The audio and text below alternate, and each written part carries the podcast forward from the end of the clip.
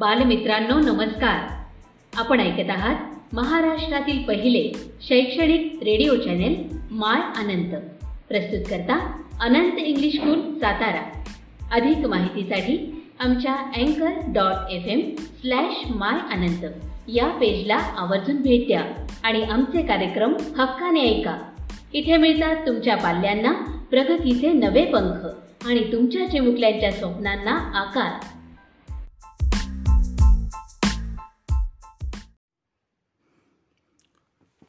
नमस्ते मुलांनो. गेल्या वेळेला आपण धारा विद्युत या प्रकरणातील विभव म्हणजे काय विभवांतर म्हणजे काय याची माहिती बघितली होती. त्याचबरोबरीनं मुक्त इलेक्ट्रॉन्स कसे असतात त्यांचं वहन कसं होतं हे बघून विद्युतधारा आणि विद्युत प्रभाराचे एकक इथंपर्यंत माहिती बघितलेली होती. आज आपण त्याच्या पुढचा भाग विद्युत रोध आणि ओहमचा नियम हे बघणार आहोत. यासाठी सर्वात प्रथम आपण ओहमचा नियम समजून घेण्याचा प्रयत्न करूया. काय आहे ओहमचा नियम? तसं बघायला गेलं तर जॉर्ज ओहम हे एक जर्मन शास्त्रज्ञ होते. आणि त्यांनी वाहकातून प्रवाहित होणारी विद्युतधारा आणि त्या वाहकाच्या दोन टोकामधील विभवांतर यांच्याशी काय संबंध आहे? यांचा एकमेकांशी काय संबंध आहे? याचा अभ्यास केला आणि एक नियम शोधून काढला. त्या जर्मन शास्त्रज्ञ जॉर्ज ओहम यांच्या स्मृतीसाठी या नियमाला ओहमचा नियम असे नाव देण्यात आले. त्यांनी शास्त्रज्ञ जॉर्ज ओहम यांनी आपल्या नियमामध्ये सांगितलं वाहकाची भौतिक अवस्था कायम असताना वाहकातून वाहणारी विद्युतधारा ही त्या वाहकाच्या दोन टोकांमधील विभवांतराशी समानुपाती असते. मग आता वाहकाची भौतिक अवस्था म्हणजे काय? तर वाहकाची लांबी. वाहकाचं काटछेदी क्षेत्रफळ वाहकाचं तापमान आणि वाहकामध्ये कुठल्या प्रकारचं मूलद्रव्य वापरलं आहे तो विद्युत वाहक पदार्थ लोखंडाचा आहे तो विद्युत पदार्थ तांब्याचा आहे का तो विद्युत वाहक पदार्थ चांदी किंवा सोने यासारख्या पदार्थांचं मूलद्रव्यांचं आहे. याच्यावरून त्या वाहकातून किती विद्युतधारा वाहून जाऊ शकते? या संदर्भात ओहमनी ओहम या शास्त्रज्ञांनी नियम काढला. तो नियम परत एकदा समजून घेऊया. वाहकामधून प्रवाहित होणारी विद्युतधारा आणि त्या वाहकाच्या दोन टोकातील विभवांतर. हे वाहकाची भौतिक अवस्था कायम असताना वाहकातून वाहणारी विद्युतधारा ही त्या वाहकाच्या दोन टोकामधील विभवांतराशी समानुपाती असते. विद्युतधारा आपण आय या चिन्हानं दाखवतो विभवांतर व्ही या चिन्हाने दाखवतो.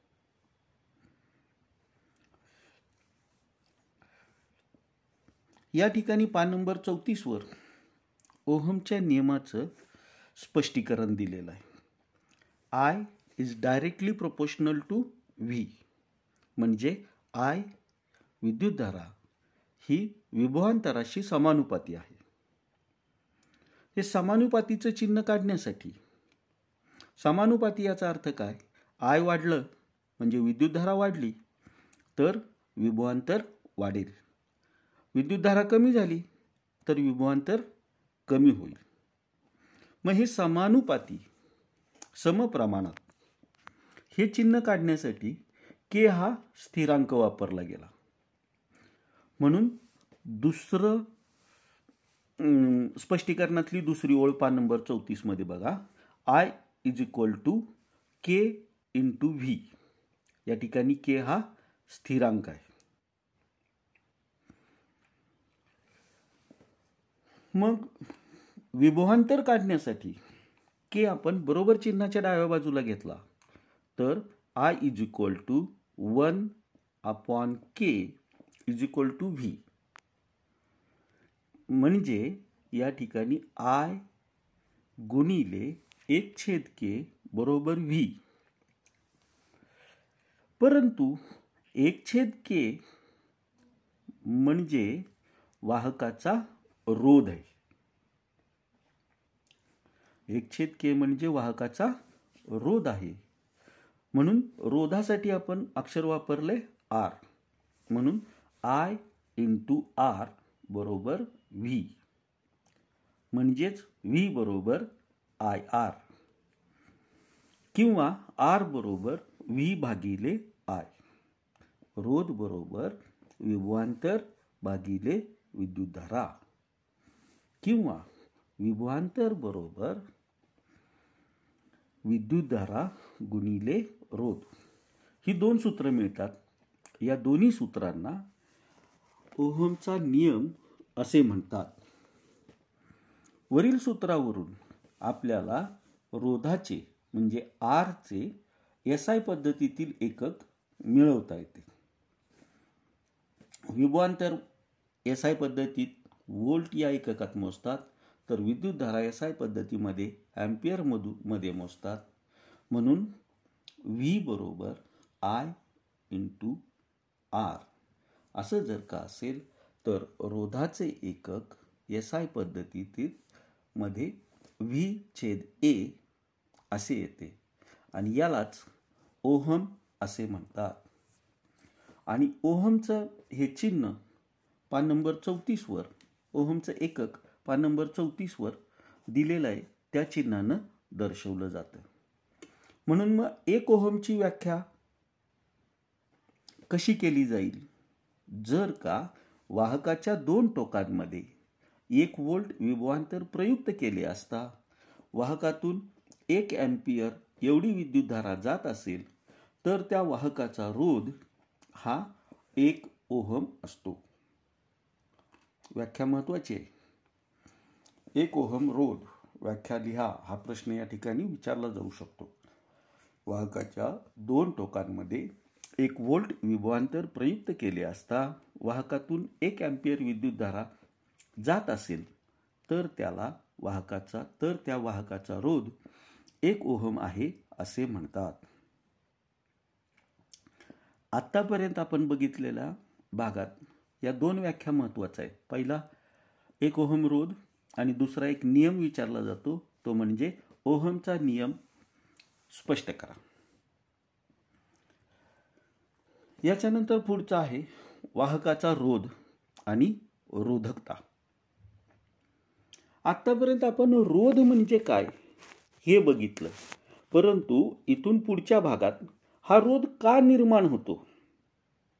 हा रोध का निर्माण होतो याची माहिती आपण बघणार आहोत.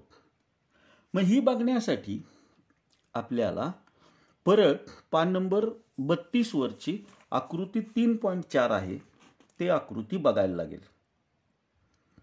यामध्ये आकृती तीन पॉईंट चारमध्ये विद्युतवाहक धातूची तार दाखवली आहे. याच्यात मुक्त इलेक्ट्रॉन्स फिरत असतात. एका अणूकडून दुसऱ्या अणूकडे परंतु हे इलेक्ट्रॉन सातत्याने यादृच्छिक गतीत म्हणजे आपल्याला ज्या ठिकाणी शक्य आहे त्या ठिकाणी जात असतात. वाहकाच्या जर दोन टोकांमध्ये म्हणजे त्या विद्युत वाहक तारेच्या दोन टोकांमध्ये जर का विभवांतर प्रयुक्त केलं तर हे इलेक्ट्रॉन्स कमी विभव असलेल्या टोकाकडून जास्त विभव असणाऱ्या टोकाकडे जाऊ लागतात. अशा प्रकारच्या इलेक्ट्रॉनच्या वाहनामुळे विद्युतधारा निर्माण होते हे आपण आतापर्यंत बघितलंय. परंतु पान नंबर बत्तीसवरच्या आकृतीत जर का बघितलं तर विद्युतवाहक धातूची तार दाखवली आणि त्याच्यात फक्त मुक्त इलेक्ट्रॉन्स दाखवले मग एखाद्या विद्युत वाहक तारेमध्ये फक्त मुक्त इलेक्ट्रॉन असतील का? तर याचं उत्तर आहे नाही. या आकृतीत जर का मध्ये मध्ये आपण इलेक्ट्रॉनच्या बरोबरीनं इतर अणू किंवा आयन ठेवले तर जे असतातच विद्युत वाहक तारेमध्ये फक्त मुक्त इलेक्ट्रॉन नसतात. तर त्या पदार्थाचे लोखंड असेल तर लोखंडाचा अणू असतो तांबे असेल तर तांब्याचे अणू असतील. ॲल्युमिनियम असेल तर ॲल्युमिनियमचे अणू असतात आयन असतात. लोखंडाचे अणू असतात आयन असतात. तांब्याचे अणू असतात आयन असतात. हे मुक्त इलेक्ट्रॉन्स ज्या वेळेला एका ठिकाणावरून दुसऱ्या ठिकाणी जातात त्यावेळेला त्यांना गतिमानता येते. आणि हे गतिमान इलेक्ट्रॉन्स त्यांच्या मार्गात येणाऱ्या अणूंवर किंवा आयनांवर आदळतात. अशा आदळल्यामुळं त्या इलेक्ट्रॉनच्या वहनामध्ये अडथळा निर्माण होतो. आणि इलेक्ट्रॉनच्या वहनामध्ये अडथळा निर्माण झाला की विद्युत धारा वाहून जाण्यास मध्ये सुद्धा अडथळा निर्माण होतो. यालाच विद्युत धारेचा रोध असे म्हणतात. यालाच आपण किंवा या विरोधालाच आपण वाहकाचा रोध असे म्हणतो. एखाद्या वाहक पदार्थामधून ज्या वेळेला इलेक्ट्रॉन्स मुक्त इलेक्ट्रॉन्स एका टोकाकडून दुसऱ्या टोकाकडे वाहून जात असतात त्यावेळेला हे मुक्त इलेक्ट्रॉन त्या वाहकाच्या इतर अणू किंवा आयनांवर आदळतात आणि त्यांच्या वहनाला अडथळा निर्माण होतो. यालाच विद्युत रोध असे म्हणतात. याच्यानंतर पुढचा भाग आहे रोधकता. हे रोधाचे पुढचा बाब आहे. रोधकता म्हणजे काय? तर एखाद्या विशिष्ट तापमानास वाहकाचा रोध आर हा वाहक पदार्थ. म्हणजे त्या वाहक पदार्थामध्ये मूलद्रव्य कोणतं आहे? ते लोखंडाचं आहे तांब्याचं आहे ॲल्युमिनियमचं आहे. त्या वाहक पदार्थाची लांबी किती असेल? त्या वाहक पदार्थाचं काटछेदी क्षेत्रफळ किती असेल? या गोष्टीवर त्या वाहक पदार्थाचा रोधकता किती असेल? तो विद्युत वहनास किती प्रमाणात विरोध करेल? हे काढलं जातं. जर वाहकाचा रोध आर असेल तर हा रोध हा लांबीशी समप्रमाणात बदलतो. लांबी जास्त असेल तर वाहकाचा रोध जास्त असतो. लांबी कमी असेल तर वाहकाचा रोध कमी असतो. पान नंबर पस्तीस वरचं बघ बघतोय आपण. R is directly proportional to L पहिली ओळ. आर समप्रमाणात एल आर म्हणजे वाहकाचा रोध आणि यल म्हणजे वाहकाची लांबी. रोध जर का वाढला लांबी वाढली तर रोध वाढतो. लांबी कमी केली तर रोध कमी होतो. त्याच्यानंतर खालची ओळ आहे. R inversely proportional to A. म्हणजेच याला आपण असं सुद्धा म्हणतो म्हणू शकतो.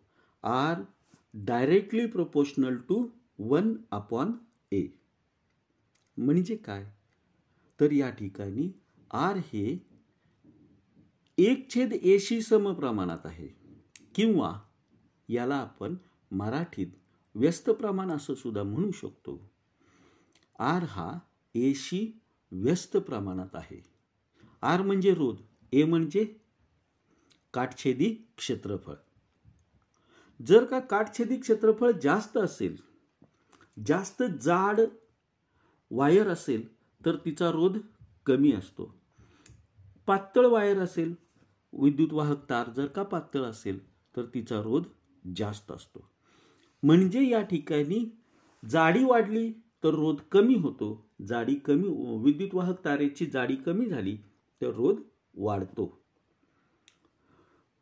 म्हणजे एक राशी वाढली तर दुसरी राशी कमी होते. एक राशी कमी झाली तर दुसरी राशी वाढते. म्हणून याला व्यस्त प्रमाण असे म्हणतात. आर हा व्यस्त प्रमाणात आहे. कशाशी? काटछेदी क्षेत्रफळाशी. या दोन्ही बाबींची पहिलं सूत्र आणि दुसरं सूत्र यांचं एकत्रीकरण केलं तर R is directly proportional to L upon A म्हणजे आर रोध हा लांबीशी समप्रमाणात आहे. तर काटछेदी क्षेत्रफळाशी व्यस्त प्रमाणात आहे. या ठिकाणी R is equal to rho उलटा क्यू जो दाखवला आहे त्याला रो असं म्हणतात. R is equal to rho into L upon A म्हणजे आर बरोबर रो गुणिले लांबी भागिले काटछेदी क्षेत्रफळ. लांबी आणि काटछेदी क्षेत्रफळ हे कशाचं आहे? वाहकाचं आहे. या ठिकाणी रोला समानुपातता स्थिरांक असे म्हणतात. रोला काय म्हणायचं आहे समानुपातता स्थिरांक. आणि या स्थिरांकाला त्या वाहक पदार्थाची रोधकता असे म्हणतात. एस आय पद्धतीत रोधकतेचे मी एकक हे ओहम मीटर आहे. रोधकता हा प्रत्येक पदार्थाचा विद्युत वाहक पदार्थाचा रोधकता हा एक वैशिष्ट्यपूर्ण गुणधर्म असतो आणि प्रत्येक विद्युत वाहक पदार्थाची रोधकता वेगळी असते. म्हणून बघा आपल्या घरात जर का आपण वायरिंग केलेलं आहे त्यातली वायर एखादी उघडी असली तर आपल्याला दिसू शकते. ती वायर तांब्याची असते. रस्त्याच्या विजेच्या खांबावरून ज्या वायरी जातात त्या ॲल्युमिनियमच्या असतात. सगळीकडे रस्त्यावर ॲल्युमिनियमची वायर वापरतात का? नाही. घरात ॲल्युमिनियमची वायर फार कमी ठिकाणी वापरतात. कारण त्यांची रोधकता भिन्न भिन्न असते. याच्यानंतर पुढचा मुद्दा आहे. तो म्हणजे विद्युत परिपथ. हा मुद्दा आपला सातवीला आणि आठवीला थोड्या थोड्या प्रमाणात झालेला आहे. आकृती तीन पॉईंट पाच मध्ये एक विद्युत परिपथाची आकृती दाखवली त्याच्यात विद्युत वाहक तार ॲमीटर व्होल्टमीटर रोध असे वेगवेगळे विद्युत घट ही वेगवेगळी चिन्ह दाखवलेली आहेत. मग आता विद्युत परिपथ म्हणजे काय?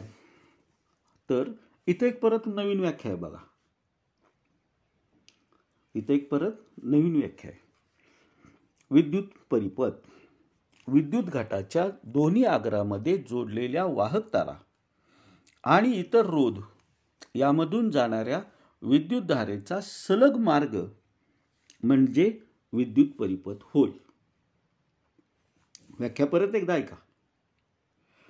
विद्युत घटाच्या दोन्ही आग्रामध्ये जोडलेल्या वाहक तारा आणि इतर रोध यामधून वाहणाऱ्या विद्युतधारेचा सलग मार्ग म्हणजे विद्युत परिपथ होय. विद्युत परिपथ हा नेहमी आकृती काढून दाखवला जातो.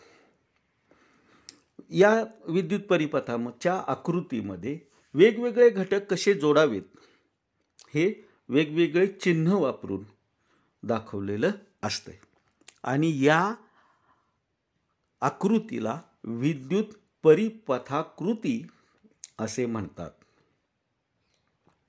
या आकृती तीन पॉईंट पाचमध्ये विद्युत परिपथाची जी आकृती दाखवलेली आहे त्या आकृतीत विद्युतधारा मोजण्यासाठी ॲमीटर दाखवलेलं आहे.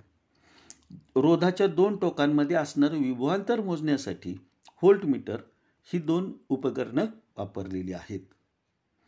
व्होल्टमीटरचा रोध अतिशय जास्त असल्यामुळं त्याच्यामध्ये वाहणारा विद्युत प्रवाह हा अतिशय कमी असतो.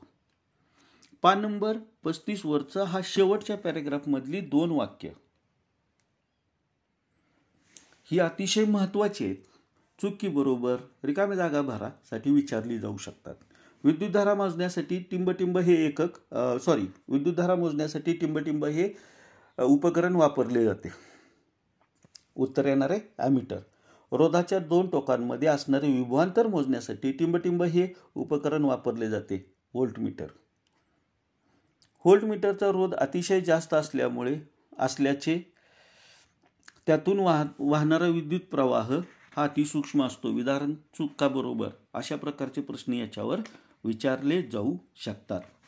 पान नंबर व छत्तीसवर जर का बघितलं तर विद्युत परिपथातील वेगवेगळ्या घटकांसाठी कोणकोणती चिन्ह आहेत? आणि त्या चिन्हांचे उपयोग काय? याविषयी माहिती दाखवण्यात आलेली आहे. मग ह्याच्यात विद्युत परिपथात आपण कुठले कुठले घटक वापरतो? विद्युत घट असेल विजेरी असेल टॅपकळ असेल जोडतारा म्हणजेच वाहक तारा असतील विद्युत दिवा असेल विद्युत रोध असेल बदलणारा रोध असेल ॲमीटर असेल व्होल्टमीटर असेल यासारखे वेगवेगळे विद्युत घटक आपण विद्युत परिपथात वापरतो. याची चिन्ह आणि त्यांचे उपयोग याचा एक तक्ता पान नंबर छत्तीसवर दाखवण्यात आलेला आहे. हा तक्ता आपल्याला जोड्या जुळवा साठी येऊ शकतो. किंवा एक एक मार्काचे जे प्रश्न आहेत विद्युत घट आणि विजेरी याच्यातला फरक काय? विद्युत घट म्हणजे एकच सेल विजेरी म्हणजे दोन किंवा दोनपेक्षा जास्त असेल उघडा कळ आणि बंद कळ ह्याच्यात काय फरक आहे? आकृतीमध्ये फक्त टिंब येतं. जोडतारा ओलांडून जाणाऱ्या जोडतारा आणि एक अशा वेगवेगळ्या बारीक सारीक मुद्दे आहेत. ते व्यवस्थित समजून घेण्याचा प्रयत्न करा. प्रत्येक घटकाचा या ठिकाणी उपयोग दिलेला आहे. घटक आणि त्याचा उपयोग याच्या जोड्या जुळवा यासारखे सुद्धा प्रश्न या भागावर विचारले जाऊ शकतात. ॲमिटर कशासाठी उपयोगी येतो? तर विद्युत परिपथातील विद्युतधारा मोजण्यासाठी. चलरोध कुठं वापरला जातोय बघा बरं. रोध हवा तसा बदलून विद्युत पराप परिपथातील विद्युतधारा हवी तशी बदलणे. म्हणजे बघा आपल्याकडं पूर्वी रेडिओ किंवा टी व्हीला हे आहेत बटणं असायची आवाजाची. त्या ठिकाणी सुद्धा चलरोध वापरला जाता. आत्तासुद्धा मिक्सर तुम्ही जो वापरता त्याला तीन तीन खटके असतात. पहिल्या खटक्यावर मिक्सर हळू स्पीडमध्ये दुसऱ्या वर जास्त स्पीडमध्ये ते त्याच्यानंतर तिसऱ्या ह्याच्यावर अतिशय जास्त स्पीडमध्ये. या ठिकाणी रोध अस बदलणारा रोध असतो रोध हवा तसा बदलून विद्युत परिपथातील विद्युतधारा हवी तशी बदलली जाते. याच्यानंतर या प्रकरणातला अतिशय सोपा आणि आत्तापर्यंत आपण बघितलेला सातवी आठवी नववी पाचवी पासून हा भाग बघत आलोय. वाहक आणि विसंवाहक ज्याला कंडक्टर्स आणि इन्शुलेटर्स असे इंग्रजीमध्ये म्हणतात. मग याला याची आपण थोडीशी माहिती उ वजा उजळणी बघणार आहोत. विद्युत रोधाची संकल्पना आपण बघितलेली आहे. आपल्या आसपास असणारे सर्व पदार्थ एकतर विद्युत सुवाहक असतात किंवा विद्युत दुर्वाहक असतात. म्हणजे त्या पदार्थामधून विद्युतधाराचं वहन केलं जाऊ शकतं आणि त्या पदार्थातून विद्युतधारा अजिबात वाहून जाऊ शकत नाही. मग आपण आठवतंय का बघा बरं इयत्ता सहावीमध्ये आपण हीच व्याख्या बघितली होती. ज्या पदार्थामधून विद्युतधारा वहन होते त्याला विद्युत सुवाहक पदार्थ म्हणतात.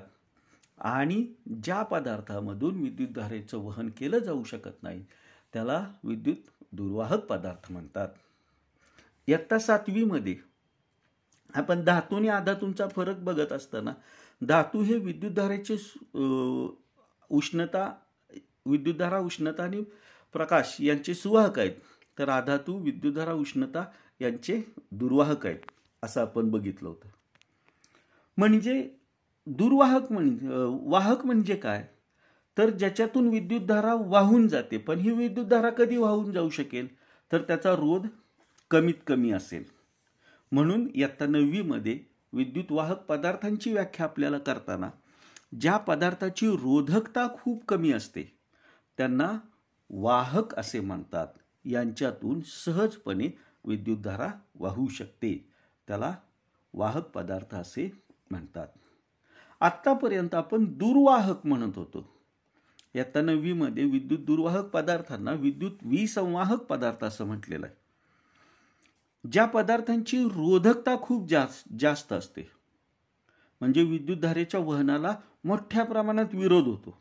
म्हणजेच ज्याच्यातून विद्युतधारा वाहूच शकत नाही अशा पदार्थांना विसंवाहक पदार्थ असे म्हणतात. हा एक प्रश्न विचारला जाऊ शकेल. विद्युत वाहक पदार्थ आणि विद्युत विसंवाहक पदार्थ व्याख्या लिहा किंवा फरक स्पष्ट करा. आपल्या सभोवताली असणारे विद्युत वाहक आणि विद्युत विसंवाहक पदार्थांची यादी करा. असे काम देण्यात आलेलं आहे तुम्हाला या ठिकाणी. विचार करा. आपल्याला भरपूर पदार्थ वाहक पण सापडतील आणि विसंवाहक पण सापडतील. याच्यानंतर या प्रकरणात ओहमचा नियमाचा प्रयोगाच्या साह्याने पडताळा घेणे. हा एक आहे. आपण ज्या वेळेला प्रयोग करणार आहोत शाळेत आल्यानंतर त्यावेळेला ह्या प्रयोगाच्या वेळेला हा भाग आपल्याला अधिक जास्त समजू शकेल. यानंतर रोधाची जोडणी आणि परिणामी रोध. हा सुद्धा भाग आपण ज्या वेळेला प्रयोग बघणार आहोत आपल्याला रोधांच्या दोन जोडण्या आहेत. एक समांतर जोडणी आणि दुसरी एकसर जोडणी. मग ह्या जो जोडणीच्या संदर्भात सुद्धा आपल्याला दोन प्रयोग बघायचे आहेत. त्या प्रयोगाच्या वेळेला हा भाग तुम्हाला अजून एकदा समजून सांगितला जाईल. आणि या ठिकाणी आपलं हा प्रकरण संपतंय. पुढच्या तासाला किंवा पुढच्या आठवड्यात नवीन प्रकरण आपण बघूया. तोपर्यंत या प्रकरणातील धड्याखालची प्रश्नोत्तरे सोडवण्याचा प्रयत्न करा.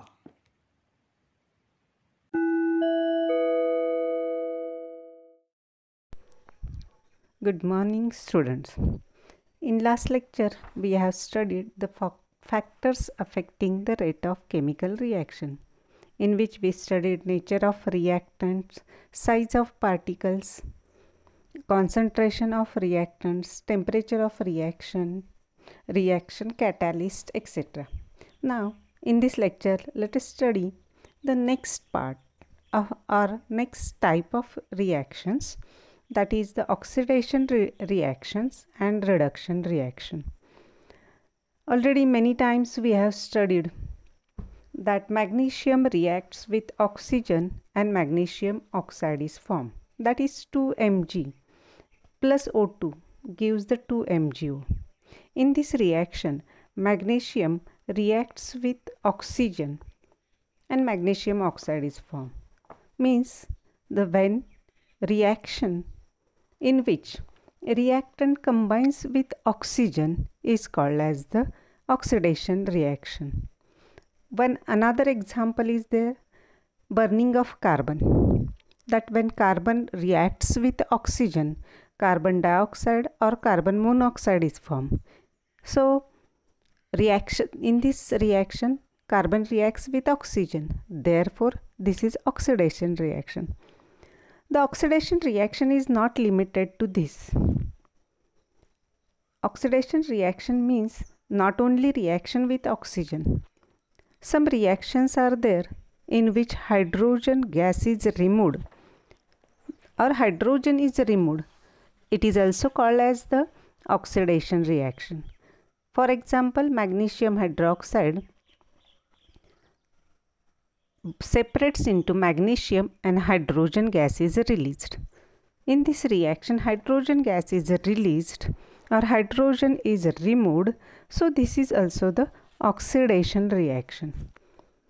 Many oxidation reactions are brought about in a particular chemical presence of particular chemical reaction means what for reaction with oxygen always oxygen is required.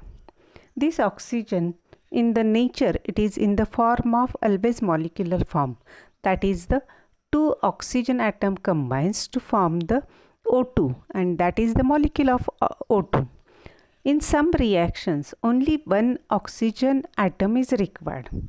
So to produce this one atom of oxygen that oxygen is called as the nascent oxygen nascent means freshly prepared because when oxygen is prepared it quickly combines with another oxygen atom and form the oxygen molecule.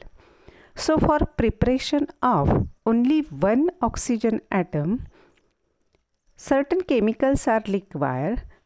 Mostly the chemicals used as potassium dichromate and H2SO4 that is K2Cr2O7 and H2SO4 means sulfuric acid.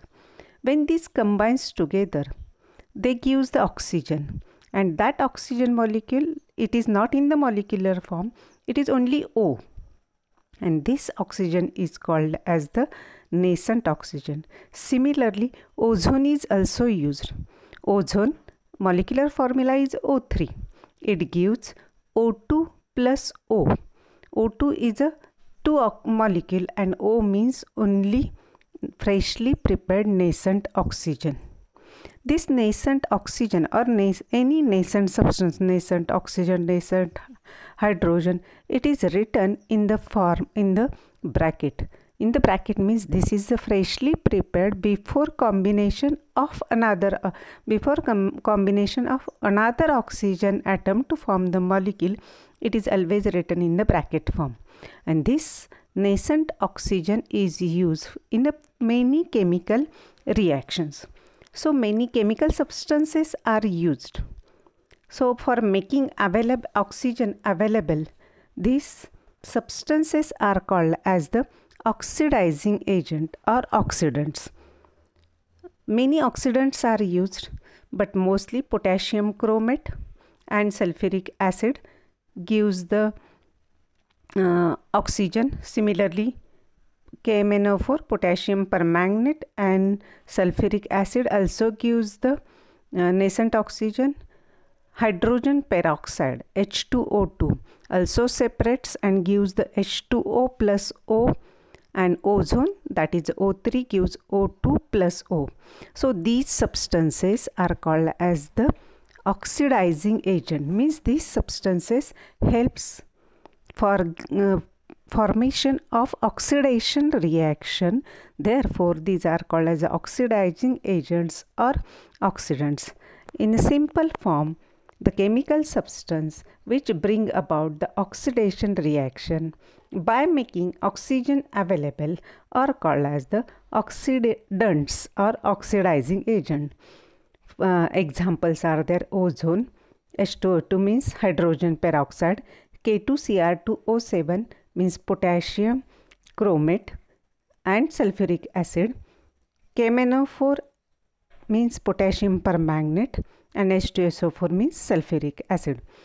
Now, this oxidation reaction is not limited to the reaction with oxygen and removal of hydrogen. Actually, in some chemical reaction, only positive charge is increased. As positive charge increases means losing electrons. Electrons are lost. For this reaction also called as the oxidation reaction. Means oxidation means losing one or more, more electrons. Take example, ferrous. It consists the two positive charge and this ferrous ion is converted into ferric ion. This ferric ion consists three positive charge. As three positive charge uh, from two positive charge to three positive charge is increased means electrons are removed. So oxidation means losing one or more electrons. Similarly, exactly opposite that is the reduction. Reduction reaction means in a reduction reaction, reaction with the hydrogen and removal of oxygen.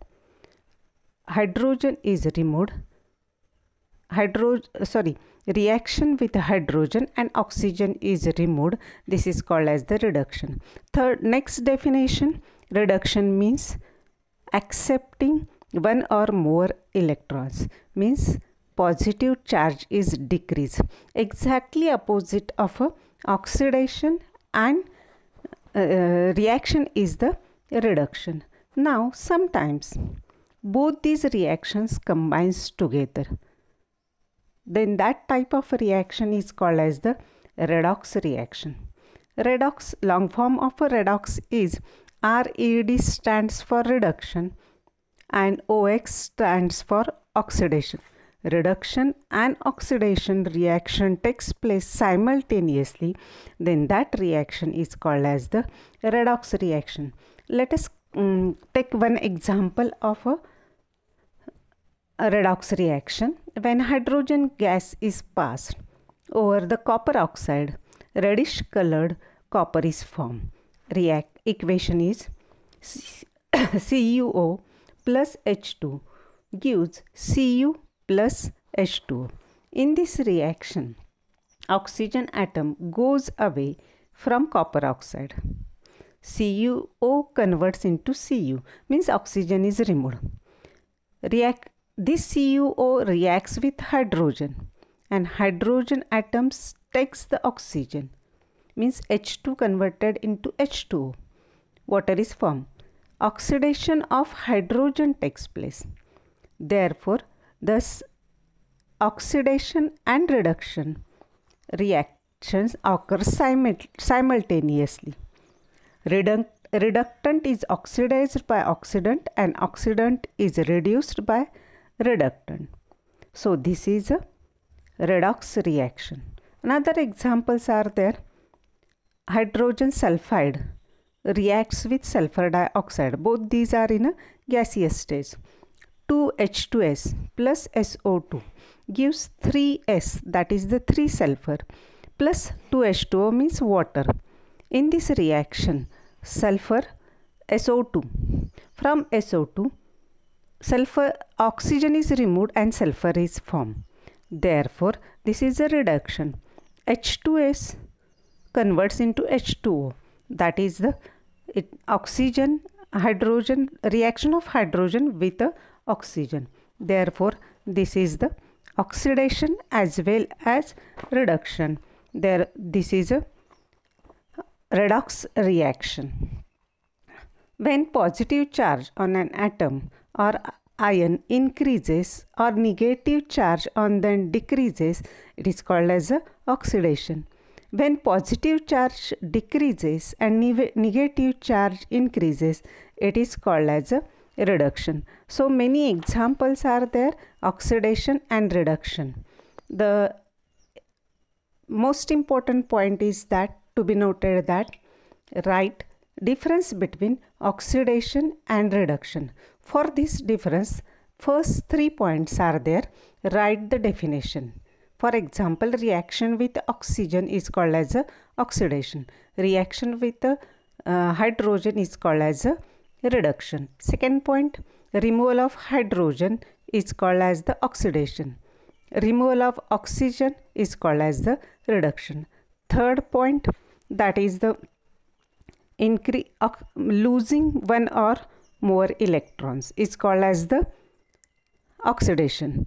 Accepting one or more electrons is called as the reduction.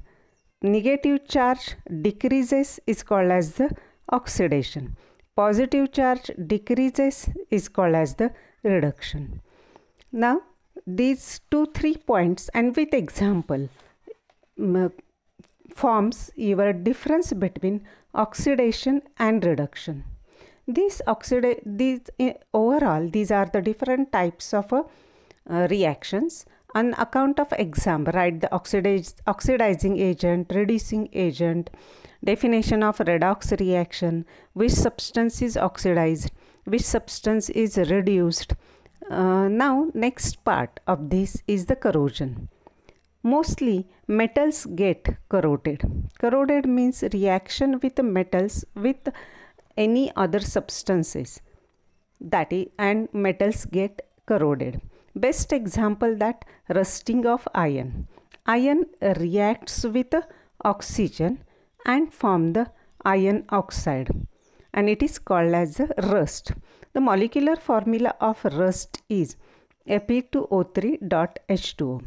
Rust iron rusting means just not a simple reaction with oxygen on iron. Actually, it is electrochemical reaction electrochemical means what electro means electrical charges form that is positive negative charges form and chemical reaction takes place. This does not occur simply it forms the different regions on the surface of a uh, one part becomes cathode one form becomes anode. Let us first take fe means ion oxidized means uh, Fe convert into Fe2 plus means positive charge is increased means this solid ion turns into the aqueous Fe2 plus that is two electrons are removed. Oxygen is reduced to form water. Uh, oxygen in present in the atmosphere and it reacts with hydrogen and water is formed. When Fe migrates, Fe2 plus ions means aqueous ion migrate to form anode region they react with water and again gets into the oxidize into the Fe3 plus. So reddish hydrated color Fe3 plus ions are called this is called as the rust. So this is not simple reaction rusting means not a simple reaction with a oxygen it is electrochemical reaction. So uh, another example is the rancidity of oil. Rancidity means reaction of oil with oxygen. Oil get if oil left for long time it deteriorate means it gets oxidized and that is called as a rancid. And this oil we cannot be used. It gives the particular odor so oil should be kept in a tight container. In this way, we finish all the type this lesson that is the types of chemical reaction. Thank you very much.